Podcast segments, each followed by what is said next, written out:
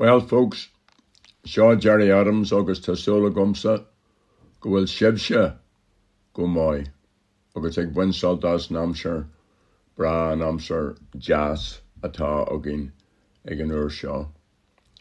Excuse me being a bit hoarse, I have a chest infection, so hopefully it'll lift over the next few days. But I was just reflecting on how I spend as much time as I can outdoors.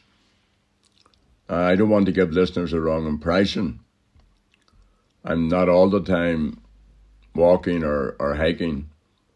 I do do that sometimes, but mostly I just sit. And that's why I like benches. I have one I inherited it from our old neighbour Billy McCulloch. Truth to tell, I inherited only the metal ends. The wooden stairs had long given up. Billy was a great wee man, a lover of poetry. The lads in the men's shed in Cooley fixed his bench for me, and I celebrate Billy's friendship by sitting on his bench and raising a glass to his memory. Then I read aloud a poem, one of Seamus Heaney's or Patrick Kavanagh's. So that wee bench to me will always be wee Billy's bench. The late, great Des Ferguson made me a magnificent bench. Des was a mighty worker with wood, as well as a great footballer and a lovely hurler and a great friend. His bench is mighty. He made me other pieces of wooden furniture. Martin McGuinness also benefited from Des's generosity and his woodworking skills. Des's bench will last longer than me. It outlasted Dez, and it outlasted Martin. It's constructed from old hard wood, and it's shaped to allow the sitter maximum comfort. The arms are constructed to allow you to set a glass or a plate beside you. They widen out. Very handy. I think of Des often, but I feel especially close to him when I'm seated on the bench he made especially for me. Go ro mila my ugat Des Moshan Cara. I think there should be benches in all our public spaces. In the Falls Park, some benches are dedicated to local people. That's a nice idea. There are good benches in the city cemetery also, but only at the front. Why not at the back? And why not outside the cemetery? And there are none at all in Milltown Cemetery. Why not? Decades ago, when our community set out to reclaim our public spaces, some people understandably were concerned that these revamped areas would be overrun by antisocial elements. Others felt that we could not let this determine how we live. And that was my view also. We needed strategies and resources to address antisocial behaviour, and many people do this in multiple ways. From Féile an Phobail to numerous youth initiatives, our local schools, multiple sporting groups, a brilliant community and voluntary sector, we're blessed with good people. And in the meantime, our civic space increases. From the new walkways on the mountain to Colin Glen to the Bog Meadows, the Springfield Road Dam, the wonderful Dunville and Falls Parks, new greenways, casement and the upcoming development of that part of the district, the revamp some Comgalls, the front of Coláiste Feirste. Uh, our mountain trails would benefit greatly from a few strategically placed discreet benches. Not all of us can hunker down in the heather. The views are magnificent. Imagine sitting there in comfort above it all, or bar and Doan, on a nice bench, looking over to Scotland and Strangford, or Lough Neagh, or the Sperrins, or down towards the Mournes.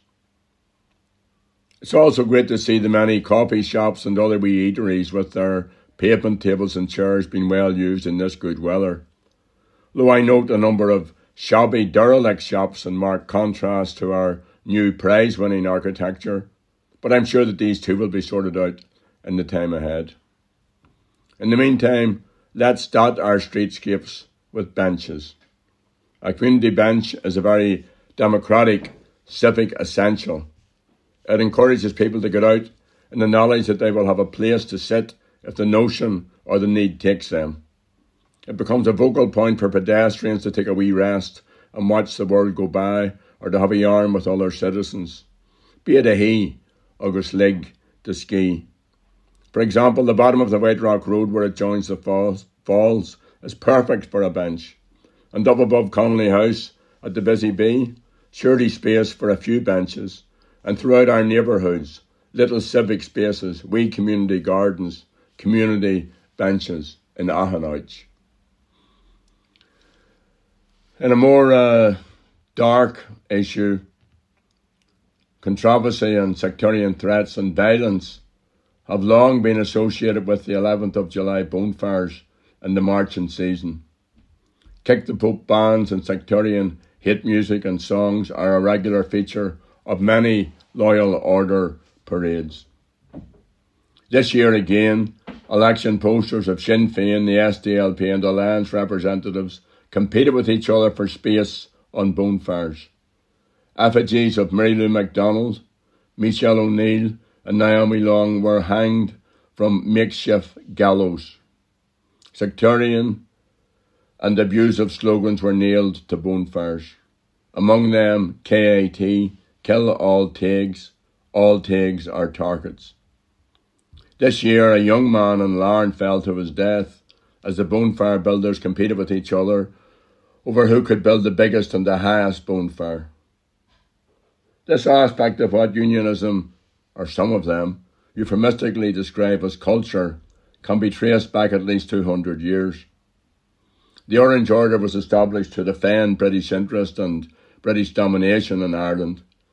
Andrew Boyd's seminal book, Holy War in Belfast, and Michael Farrell's The Orange State are among those which record the use of, of sectarianism by the British state and the Union's political elite to maintain their supremacy in the 19th and 20th centuries. Sectarian riots and pogroms were a familiar pattern in Belfast during this period. Effigies also played their part. London, Gomalescuil, Lundy, or rather an effigy of him is burned every year in Derry as part of the Lundy's Day parade to mark the 1688 siege of Derry. Lundy was the governor of Derry who offered to surrender but was thwarted when the apprentice boys locked the city gates. One of the worst examples of prolonged sectarian violence occurred in August 1864 when Loyalists burned an effigy of Daniel O'Connell on the Boyne Bridge between Durham Street and Sandy Row and then attacked the Catholic Pound area in the Falls area. In the days that followed across Belfast, 11 died and hundreds were injured. Over 800 families were forced to flee their homes and 247 dwellings were destroyed. Despite the sectarianism that surrounds the July bonfires, there are those in the media and within political unionism who insist it's not threatening, but part of the cultural tradition of unionism. If similar effigies or slogans against people of colour, or Muslims, or Jews, were to appear in any other state within the European Union, or in the USA, or indeed in Britain, they would immediately be labelled as hate crime and action taken to remove them and to hold those responsible legally accountable. But not here. Here we have the PSNI and the prosecution service failing to stand up to this behaviour. No action taken to remove the offending material, no action taken to dismantle bonfires that carry this material, and little prospect of charges for hate crimes being taken. I have personal experience of this. In the past, I have made complaints about sectarian threats made against me, but all to no avail. I understand the frustration that many now feel following another July bonfire period. It is unacceptable. Yes, let the 12th be celebrated. Yes, the orange tradition is part of what we are. But the unacceptable excesses around the bonfires, the sectarian chants, our songs, and some of the locations and size of the bonfires cannot be tolerated. If we're to build a better future, there can be no place for sectarianism no matter who is responsible. The Good Friday Agreement clearly states that citizens have the right to freedom from sectarian harassment. We have made this, as a people, this core principle a reality. We have to make it a reality by enshrining into law an effective legal definition of sectarianism with legal sanctions and robust incitement to hatred provisions. Those who use effigies and slogans and posters as symbols of hate must know without a doubt that they will be prosecuted. And if anyone wants to build a bonfire, there should be rules and regulations governing where and when and what size it should be. In the New Ireland, there will be place for the orange. Marches and bonfires will be part of that, I presume. But there, be no, there can be no tolerance of sectarianism and hate from wherever it comes. So, Shane, Akarja, I'm going to go out now with Pete Seeger appropriately singing We Shall Overcome. Gnyurianta Levsha, Slan Gofoil.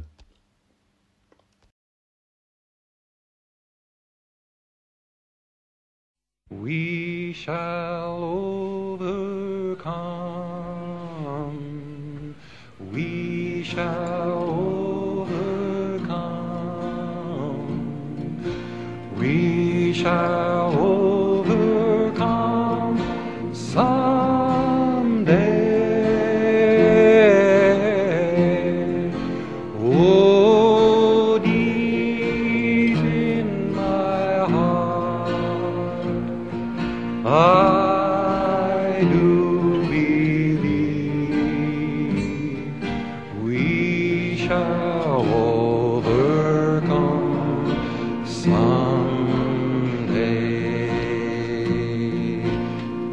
Walk hand in hand.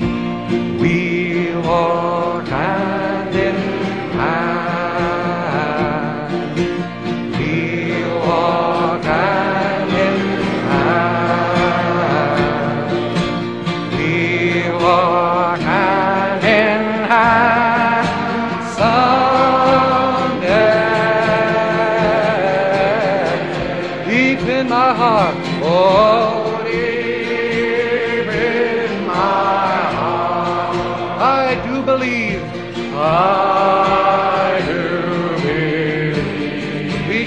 overcome someday. We shall overcome someday. We shall